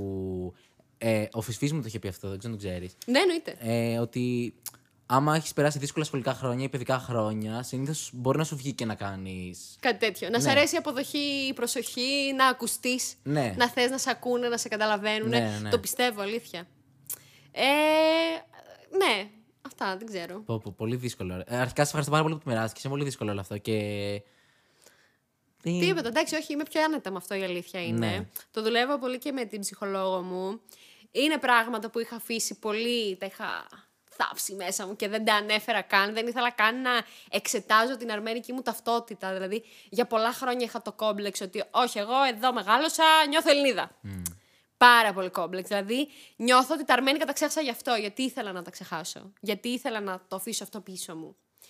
Ε, δηλαδή, όταν μου έλεγαν Αρμένοι συγγενείς, γιατί δεν μιλάς Αρμένικα, γιατί δεν τα μιλάς να τα εξασκήσει και αυτά, εγώ νευρίαζα. Εγώ ήμουν εδώ, εγώ Ελληνίδα, νιώθω ελληνικά θα μιλάω. Που νιώθω πάρτε Ελληνίδα λόγω του ότι μεγάλωσα κτλ. Αλλά συνειδητοποιώ τώρα ότι ήμουν τόσο αρνητική, γιατί απλά ήθελα επιτέλους να ανήκω 100% εκεί που είμαι. Και γι' αυτό άφησα αυτή την ταυτότητα πίσω και τώρα προσπαθώ να την ξεθάψω. Ναι. Προσπαθώ να το πάρω πίσω και είναι πολύ δύσκολο. Αυτά. Ε, σε έχει βοηθήσει η ψυχοθεραπεία, γιατί και εγώ κάνω. Και νομίζω είναι από τα πιο σημαντικά πράγματα που έχω κάνει στον εαυτό μου. Με έχει βοηθήσει πολύ. Ε, πολύ. Όχι, με έχει βοηθήσει πολύ. Θέλει και, νομίζω θέλει και προσωπική τέτοια. Θέλει να το θες. Θες να το θες, ναι, Θέλει να αυτό. το θες. Θέλει να έχεις αποφασίσει ότι θα ανοίξεις το στόμα σου και θα πεις τα πάντα. Θα πεις ό,τι χειρότερο έχεις σκεφτεί. Ό,τι πιο εγωιστικό και σάπιο κάνεις επειδή κρύβεις κάτι άλλο. Ε, θα αποδεχτείς και θα βγάλεις στην επιφάνεια όλα σου τα κόμπλεξ. Και αυτό είναι πάρα πολύ δύσκολο γιατί αμφι... δεν ξέρω. Ε, εμένα η αυτοπεποίθησή μου επηρεάζεται πάρα πολύ όταν συνειδητοποιώ πόσα πράγματα κάνω λόγω ανασφαλιών, ας πούμε. Ή μ, πόσα πράγματα της προσωπικότητάς μου δεν είναι μέρη της προσωπικότητάς μου, αλλά είναι αντιδράσεις από παλαιότερα τραύματα. Οπότε δεν είναι προσωπικότητα, είναι Ναι, κάτι που έχει... triggering ναι, συναισθήματα, μπράβο, ναι. ας πούμε. Και όλη αυτή η δουλειά είναι πάρα πολύ δύσκολη και νιώθω ότι περνάς και μια μίνι κρίση ταυτότητας όταν ξεκινάς αυτό το ταξίδι. Και ειδικά σε μια εποχή που όλα αυτά τα ψυχολογικά, το mental health και όλα αυτά δεν συζητιούνται αρκετά και είναι κάπως Ταμπού. ταμπού, που βέβαια αρχίζει και εξασθενεί αυτό το ταμπού και μου αρέσει πάρα πολύ αυτό. Ισχύει αυτό. Ε, και καλό είναι. Εντάξει, εγώ το έχω ξαναπεί και σε podcast ότι όποιος έχει ας πούμε κάτι το οποίο τον απασχολεί, ότι άμα έχει τη δυνατότητα να, να πέσει έναν ειδικό θα τον βοηθήσει, θεωρώ. Αλλά είναι τρελό. Ε, Εγώ όταν είχα πάει, ξέρω, εγώ πρώτο, πρώτη συνεδρία, ξέρω εγώ, πάω με, κάτι, με μια πρόφαση τύπου αγχώνομαι στα εμπορικά να ψωνίσω, ξέρω εγώ, που όντως ισχύει, ρε παιδί μου, αλλά εντάξει, οκ. Και καταλήγεις μετά από 1,5 χρόνο να, να λες ότι ήμουν ένα παιδί και έχει αλλάξει τελείως ο λόγος που Ακριβώς αυτό! Ακριβώς! στην αρχή ήμουν χαλαρό. Ε, εντάξει, αγχώνομαι λίγο στα ψώνια. Και μετά είμαι κουλουριασμένος. Και εγώ κάπως έτσι, πρώτη συνεδρία. Εντάξει, έχω πολύ άγχος για κάποιο λόγο. Αν κάτι δεν πάει καλά, καταστρέφεται Ναι, ναι. όλη μέρα μου. Δεύτερη συνεδρία. ναι, ναι, κάπως έτσι. Με έδερναν σαν παιδάκι. Επειδή ήμουν από άλλη χώρα. είναι, είναι τρελά. Ε, και ε, δεν ξέρω, εγώ αυτό που δεν έχω ξεκλειδώσει ακόμα είναι το. ε, εμ, έχω ένα πράγμα το οποίο μάλλον είναι μόνο εγώ. Όταν πηγαίνω, μου κάνει ψυχολόγο μου τι κάνεις. Και είναι πολύ small talk συζήτηση Ναι, αυτή. καλά είμαι. Εσύ πώ είσαι. Ναι. Ωραία, να πούμε τώρα λίγο στο ψητό. και είναι πολύ ωραία. Μια χαρά, μια χαρά. Και 10 δευτερόλεπτα μετά, εντάξει, δεν είμαι πάρα πολύ καλά. Και μετά ξεκινάω και κλαίω, ξέρω. Κάπως έτσι, είναι πολύ περίεργο. το κλασικό, το κλασικό. Ναι. ναι. Αλλά εντάξει. Same. Επίσης το άλλο που. Δεν, εάν σε ενοχλήθηκα, δεν τα, την αλλάζω. Όχι, με Ωραία. κανένα πρόβλημα να χώνεσαι. Δεν έχω καταλάβει. Το. Ξέρω, εγώ σε μία ψυχολόγο έχω πάει. Δεν ξέρω. Εγώ τη θεωρώ πολύ καλή, με έχει βοηθήσει αρκετά.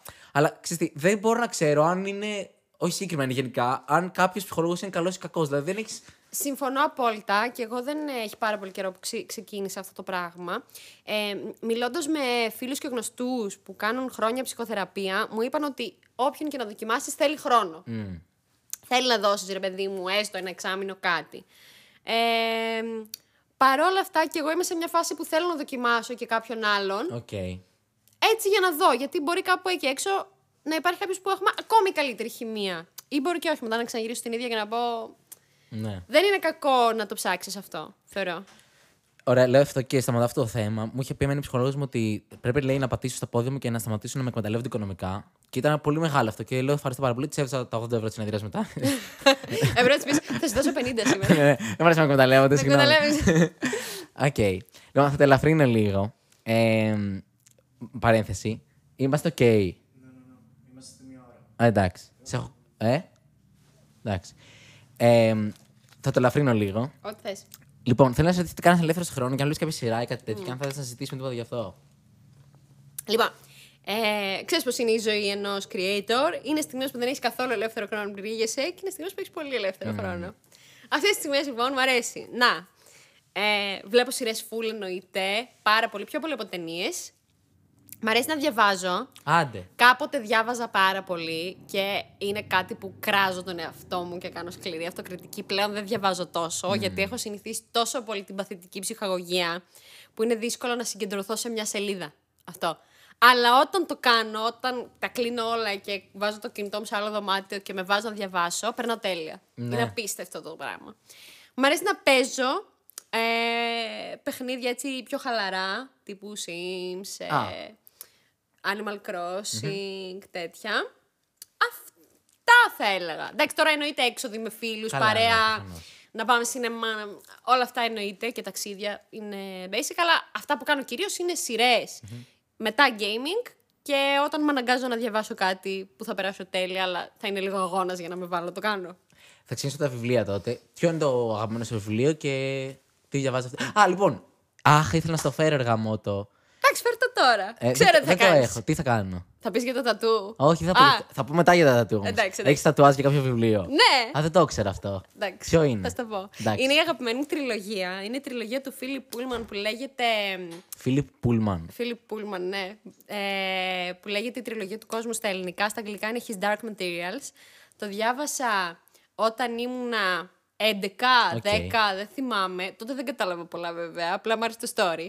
Αλλά είναι το comfort βιβλίο μου. Είναι το βιβλίο που θα Α. ξαναδιαβάσω όταν θα θέλω να ξαναδιαβάσω το ίδιο πράγμα και να νιώσω καλά.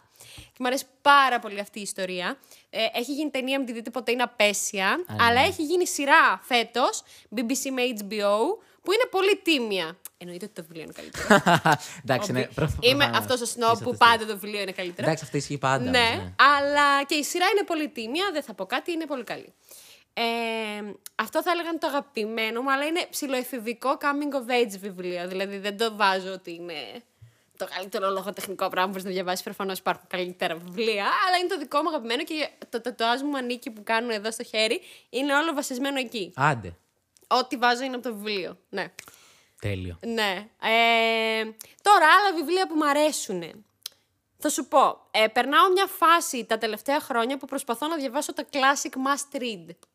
Που δεν είναι απαραίτητα και αυτά που όλα με διασκεδάζουν το ίδιο, απλά θέλω να τα έχω διαβάσει για να, για να αντιλαμβάνομαι λίγο τι, δεν ξέρω. Είναι σαν να διαβάζεις ιστορία, ρε παιδί μου. Πώς πρέπει να ξέρεις ιστορία για να καταλάβεις πράγματα. Πρέπει να έχεις διαβάσει κάποια classics για να καταλαβαίνεις τι θα πει. Όχι απαραίτητα, βέβαια. Δεν είναι και απαραίτητο. Ε, από αυτά, κάποια που μου έχουν αρέσει πάρα πολύ τώρα είναι basic. Πες τα, πες τα, δεν Αλλά πειράζει. είναι. Μ' αρέσει πολύ το Στογεύσκη, ας πούμε, έγκλημα με τιμωρία. Μ' αρέσει η πορτρέτο Dorian Gray. Ε, μ' αρέσει πολύ ο George Orwell, τύπου το 1984, Φάρμα των Ζώων. Ε, α, A Brave New World του ε, Huxley. Τώρα, θα σκεφτώ. Μεγάλες προσδοκίες, Dickens. Ο Victor Hugo αγαπώ. Οι άθλοι, το έχω διαβάσει δύο-τρεις φορές, μου αρέσει πάρα πολύ. Και μου αρέσουν και κάποια musical που έχουν βγει και σε ταινία πολύ. Αυτά τα κλασικά, ας πούμε, μου έχουν αρέσει πάρα πολύ. Τώρα έχω αρχίσει λίγο να διαβάζω και πιο σύγχρονη λογοτεχνία, Που δυσκολεύομαι να διαλέξω ποια είναι τα καλά όμως, γιατί δεν είναι τα classics που θα βρεις εύκολα 150 λίστες στο ίντερνετ για το ποια είναι καλά. Ναι, ναι. Πρέπει λίγο να ψαχτείς. Αυτό ισχύει. Α πούμε, μ, εκεί που τραγουδούν οι καραβίδες. Σωστά το είπα τον τίτλο; Ναι, α, μπράβο. Ε, Αυτός που διάβασα πρόσφατα και μου άρεσε πάρα πολύ. Και λέω: Θέλω να διαβάσω αντίστοιχα τέτοια καινούρια που να είναι το ίδιο καλά. Απλά δεν έχω ψαχτεί ακριβώς πολύ για να βρω ποια είναι. Οπότε ακολουθώ διάφορους ε, ας πούμε blogger ή instagrammers που μιλάνε για βιβλία για να τα βρίσκω λίγο. Έχω αναφέρει και κάπου στο κανάλι μου. Οκ. Ε, λοιπόν, τρελό. Αρχικά, πριν που σου πω ήθελα να το φέρω, ήθελα να πω αυτές τις καραβίδες. Γιατί είχα δει ένα βίντεο σου που δεν το έχεις διαβάσει ακόμα. Ναι. Και σε είχαν ρωτήσει αν πώς πάει. Και λες ότι το είχα ψιλοαφήσει. Και να στο φέρω να σου πω ότι ούτε εγώ το έχω διαβάσει ακόμα. Α, είναι πολύ ωραίο. Είναι ωραίο, ε. Ναι. Είναι πολύ ωραίο. Το έχω πάρει και- διάβασα μέσα σε μια νύχτα. Άντε ρε, Ναι. είναι και μεγάλο. Είχα, είχα διαβάσει, ξέρεις, αυτό το κλασικό που είχα διαβάσει την πρώτη, δεύτερη σελίδα και μετά έπιασα το κινητό μου γιατί βαρέθηκα, γιατί δεν μπορώ να συγκεντρωθώ στο να διαβάζω, γιατί έχω γίνει καμένη με τα media. Και μετά απλά ένα βράδυ, λέω, ξέρεις τι, φωτεινή, διάβασε πέντε σελίδες μόνο. Στόχος, Ναι. πέντε σελίδες, το κλείς και μπαίνεις TikTok. Και θα το παίρνεις πέντε-πέντε κάθε μέρα. Ναι, ναι. Στον εαυτό μου, εγώ εσωτερικό διάλογος. Το διάβασα όλο. Άντε ρε. Ήταν τέλειο. Δηλαδή είναι μέχρι να μπεις. Ναι, ναι, ναι, Μα άμα ναι. μπεις μέσα, το διαβάζεις. Ισχύει. Ε, τώρα για την κλασική λογοτεχνία, και εγώ την έχω περάσει στη φάση που λες. Δυστυχώς, επειδή ήταν και άλλη φάση που γράφαν τότε, έχουν πάρα πολλές περιγραφές. Ναι. Δηλαδή, ειδικά το Γεύσκι, δεν τελειώνει ο τύπος. Γράφει 20 σελίδες που δεν τελειώνουν. Να σε εξομολογηθώ Ναι. κάτι. Λοιπόν, κράξτε με όσοι διαβάζετε χεστικά. Σκυπάρεις. Ναι. Εντάξει, ε, κάνω καλά scan κάνεις. reading. Καλά δηλαδή, ε, ευτυχώς κάπως έχω. Αντιλαμβάνομαι περίπου τι γράφει μια παράγραφος. Δηλαδή, μπορώ να κάνω ένα γρήγορο scan και να διαβάσω αρχή, λίγες λέξεις και τέλος και μπορώ να καταλάβω τι γράφει περίπου. Οπότε μπορώ να καταλάβω εύκολα αν με νοιάζει. Δηλαδή, αν δω ότι περιγράφει το σπίτι σε αυτή την παράγραφο, θα το σκυπάρω. Θα κάνω. «Μμμ». Ναι, ωραία, και πήγε ο ήρωας εκεί και αυτό. Θα, δηλαδή, δεν θα σκυπάρω σκέψεις, εσωτερικούς μονολόγους. Αυτά με ενδιαφέρουν γιατί συνήθως έχουν κομβική σημασία για το plot. Τώρα, πώς είναι τα παράθυρα του σπιτιού και ότι ζέχνει μούχλα μέσα. Με ένα scanner reading μπορώ να καταλάβω ότι μιλάει, ας πούμε, για ένα εγκαταλειμμένο σπίτι. Ναι, ναι. Δεν χρειάζεται να μου πει 10 λεπτομέρειες, γιατί δεν με νοιάζει να το κάνω και εικόνα προσωπικά. Υπάρχουν αναγνώστες που θέλουν να το κάνουν εικόνα. Εμένα δεν με νοιάζει. Εμένα με νοιάζει πιο πολύ το ψυχολογικό κομμάτι και το story. Είχα πει ακριβώς τα ίδια στον καθηγητή της Πανελλήνιε. Για ποιο λόγο πήρα τέσσερα. Δεν κατάλαβε, αλλά εντάξει. Έλα, το σύστημα αξιολόγησης τώρα στο σχολείο. δεν Όχι, μπορείς να εντάξει. το συγκρίνεις. Ισχύει, Είναι αστείο. απέσιο. Αστείο. Αλλά κοίτα, υπάρχουν βιβλία που οι περιγραφές είναι ωραίες. Δηλαδή θες να μπεις μέσα και να Ναι. Μπορεί. αυξήσεις. Αλλά είναι, α, τα κλασικά είναι όντως λίγο βαρετά, η αλήθεια είναι. Καλά κάνεις και, σκανα- και τα. Τι εννοείς, διάβασα πρόσφατα τις 12 καρέκλες του, δεν θυμάμαι, είναι δύο συγγραφείς, που είναι και αυτό classic. Ε, το μισό το σκίπαρα, πραγματικά. Ναι. Δηλαδή, το story ήταν πολύ ωραίο, αλλά άλλη εποχή, άλλη κουλτούρα. Άλλες καρέκλες. ναι. Οκ. Ε, μ, Να σου πω και για σειρές. Βλέπω τα πάντα. Θα Ωραία. πω το πρόσφατο που είδα που μου άρεσε. Είδα Arcane. Α, με το League of Φίλε. Legends. Φίλε, τι Αχ, πόρωση δεν το έχω δει έφαγα. ακόμα. Ρε, έφαγα πόρωση. Είναι Δεν καλό. παίζω LOL. Ωραία, εγώ που παίζω όλο θα μου άρεσε και περισσότερο λογικά, ε. Νομίζω δεν έχει σημασία. Α, δεν έχει καμία σημασία. Βασικά, θα σ' αρέσει από την άποψη ότι θα χαίρεσαι τους χαρακτήρες που βλέπεις. Γιατί το βλέπα και από τον πάνω που ήταν σε φάση, Α, ο Έκο. Α, Ναι, ναι, ο. Ναι. Εγώ με σπάσει, δεν ξέρω και χαίστηκα. Προχωράμε. Ε, α, θα, θα σ' αρέσει αυτό, αλλά νομίζω από ό,τι κατάλαβα ότι όποιος παίζει LOL δεν διαβάζει το lore, ούτε έχει ασχοληθεί. Ναι, όχι καθόλου. Ίσως θα διαβάσει και θα ασχοληθεί αφού το δει και θα δει μετά τα teaser trailers που έβγαιναν κάθε χρόνο και τι hints έχει το καθένα για το story κτλ. Αλλά πριν από αυτό δεν νομίζω να έχει ασχοληθεί και κανείς ιδιαίτερα. Λίγοι. Είναι πάρα πολύ ωραίο και νομίζω ότι είναι μια σειρά που δεν χρειάζεται να, να ξέρεις καν τι είναι το LOL για να τη δεις. Είναι 20 λεπτά Ναι, μικρούλια ήταν. Και μία σεζόν. Μία σεζόν, ναι, θα βγει κι άλλη. Α, όχι, άρα παίρνετε εύκολα. Οκ. Σε μια μέρα το είδα. Άντε. Ναι. Έχεις The Office.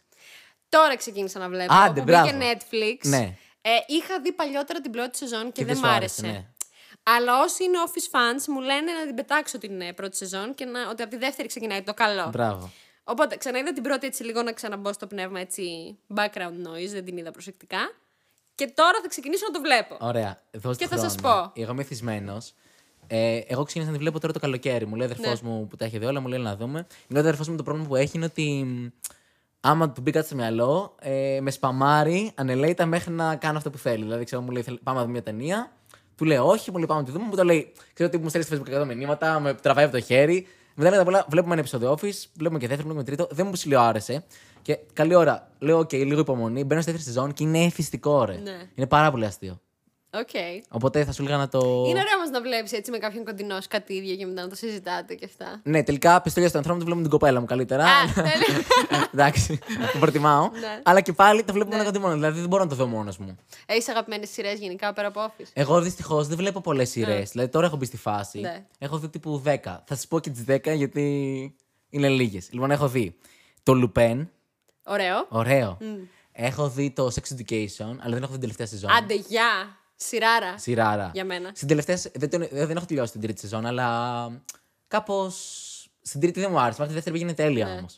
Όχι, εμένα μου άρεσε, απλά θέλω να μην το τραβήξουν πολύ. Δηλαδή θέλω η επόμενη να είναι η τελευταία. Ναι, ισχύει. Να μην γίνει η Λακάση Ναι. Παπέλφα. Ή να επικεντρωθούν σε άλλους χαρακτήρες. Δηλαδή, μπράβο, όχι ναι. άλλο της. Αυτό. Ναι, ισχύει. Πάμε σε άλλους. Κάνε πρωταγωνιστές άλλους. Τον οποίο όντως τον έχουμε δει και στο Σαν Φρόντο στο Lord of the- Lord of the Rings, οπότε. Δεν το θυμάμαι. Όχι, δεν μοιάζουν, αστιάκι ήταν. Α, ναι. ναι. Εντάξει, δεν μοιάζουν πολύ. Μόνο εγώ το λέω. Α, ναι, κάτσε ένας γαλαζομάτι. ναι, ναι, ναι, ναι, ναι. Ναι, όντως. Ναι, φέρνουνε, φέρνουνε. Λίγο, ναι. Τα ακούω.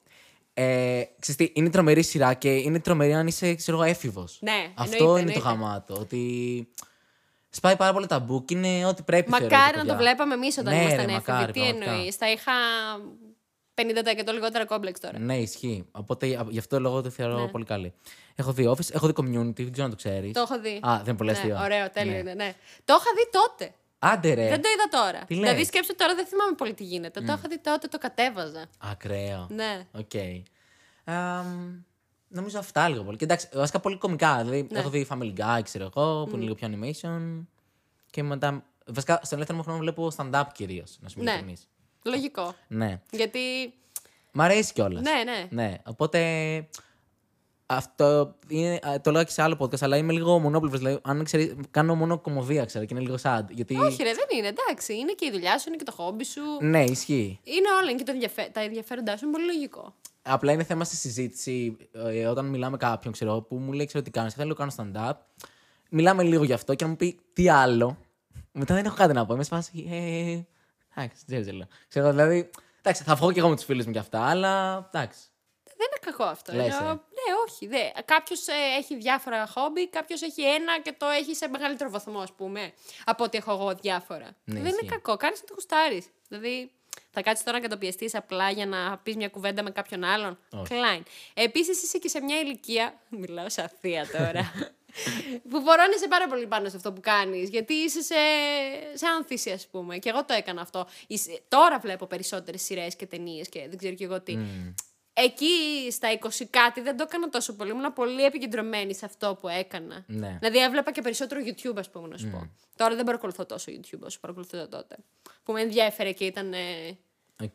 Έχεις δει κάποιο newcomer στο YouTube που σου αρέσει, ξέρω εγώ; newcomer. Ε, καινούριο YouTuber, ξέρω εγώ, καινούριο. Α, Εντάξει, άμα σκεφτείς, μου λες μετά. Άμα σε πιέζω. Με πιάνεις εξαπίνης, αλήθεια είναι. καινούριο, ε. Δεν ξέρω. Δεν Όχι. βγαίνουν και πολύ καινούργιοι YouTubers. Αυτό θα σου πω. Δηλαδή, μου έρχονται κάποιοι που πλέον δεν θεωρούνται καινούργοι. Αυτό. Ή μπορεί να έχω χάσει και επεισόδια. Δηλαδή, δεν βλέπω πλέον τόσο. Βλέπω λίγο τους παλιούς που ξέρω. Ναι, ναι. Αυτό. Μη σου πω πιο πολύ TikTokers βλέπω που έχουν πλάκα. Ισχύει. Δηλαδή τύπου Τίγκα Πίγκα, που την παρακολουθώ πολύ. Σε άλλες πλατφόρμες δηλαδή αρχίζω βλέπω φρέσκα πρόσωπα αυτό. Ε, παρένθεση. Με... Δεν με χαιρετάνε συχνά στον δρόμο, αλλά όταν γίνεται, τον τελευταίο καιρό συνέχεια μου λένε σε έχουμε δει στο TikTok. Και για κάποιο λόγο νομίζουν ότι είμαι TikToker, ξέρω εγώ. Και είναι τύπου μαχαιριά στον εγωισμό μου. Ξέρω, κάνω Ναι, ξέρω ναι. stand-up για να μου πούνε τι κάνω. Δεν ξέρω. Τι εννοείς και εμένα. δεν είναι χάλια. Ε, μου στέλνουν brands και λένε Γεια σας, ε, σας είδαμε στο TikTok που κάνετε αυτό και αυτό και θέλουμε συνεργασία. Και είμαι σε φάση. Κάνω σχεδόν 7 χρόνια Ναι, YouTube, δηλαδή. φίλοι μου. και Instagram, ξέρω Ναι, εγώ, ναι, αυτά ναι. πάνε μαζί, οκ. Αλλά ναι, είναι... θα αλλάξει τις ζωές μας και κοινωνικά και επαγγελματικά αυτό. Ναι, το, το TikTok Ναι, εννοείς. ναι, ναι. Μωρέ, δεν ξέρω. Μου φαίνεται πολύ περίεργο. Δεν, ξέρω, δεν μπορώ να φτιάξω εύκολα. Βασικά, ναι. Α, δεν ξέρω. Είναι δύσκολο το Είναι content. να ασχοληθείς. Είναι, να να ασχοληθείς. ασχοληθείς, Άμα ναι. ασχοληθείς, θα το βρεις. Ναι. Και θα σου πω, έχω ανεβάσει πολύ λίγα. Βασικά έχω πάρει πάρα πολλού followers χωρίς να κάνω κάτι συγκεκριμένο. Ε, δηλαδή, ξέρω, με ελάχιστα βίντεο έχω 26.000 παραπάνω από όλες τις πλατφόρμες μου.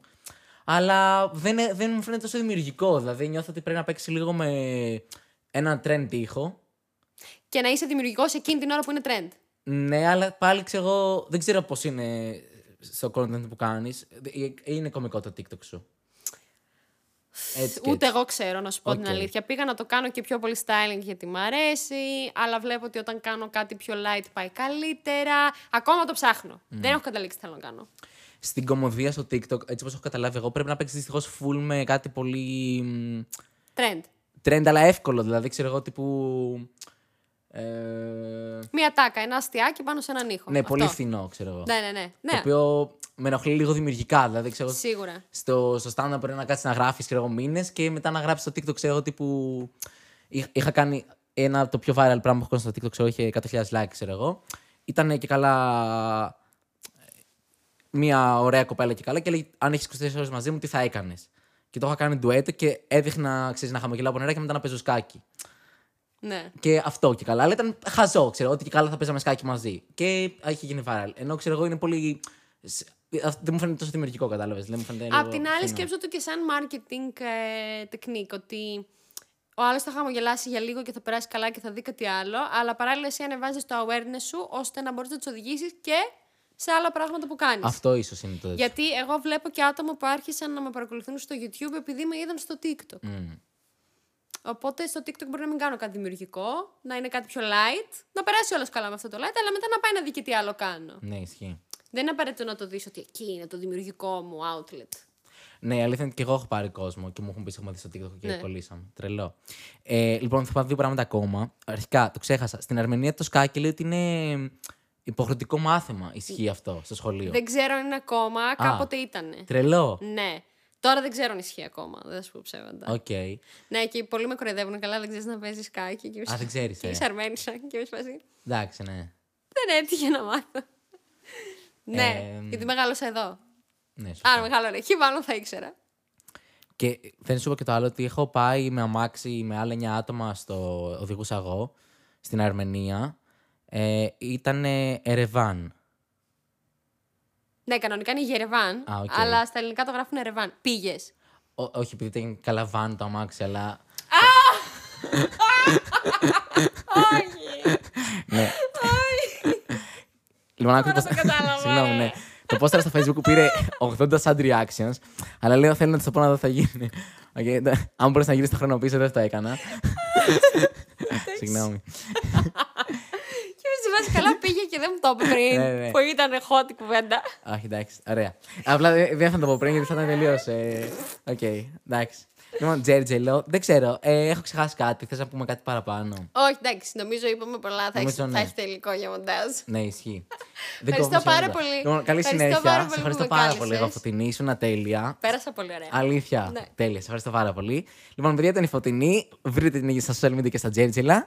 Και εγώ ήμουν ο Σπίλιος και θα το πούμε στο επόμενο επεισόδιο ή θα το πούμε στους δρόμους. Γεια σας. Bye!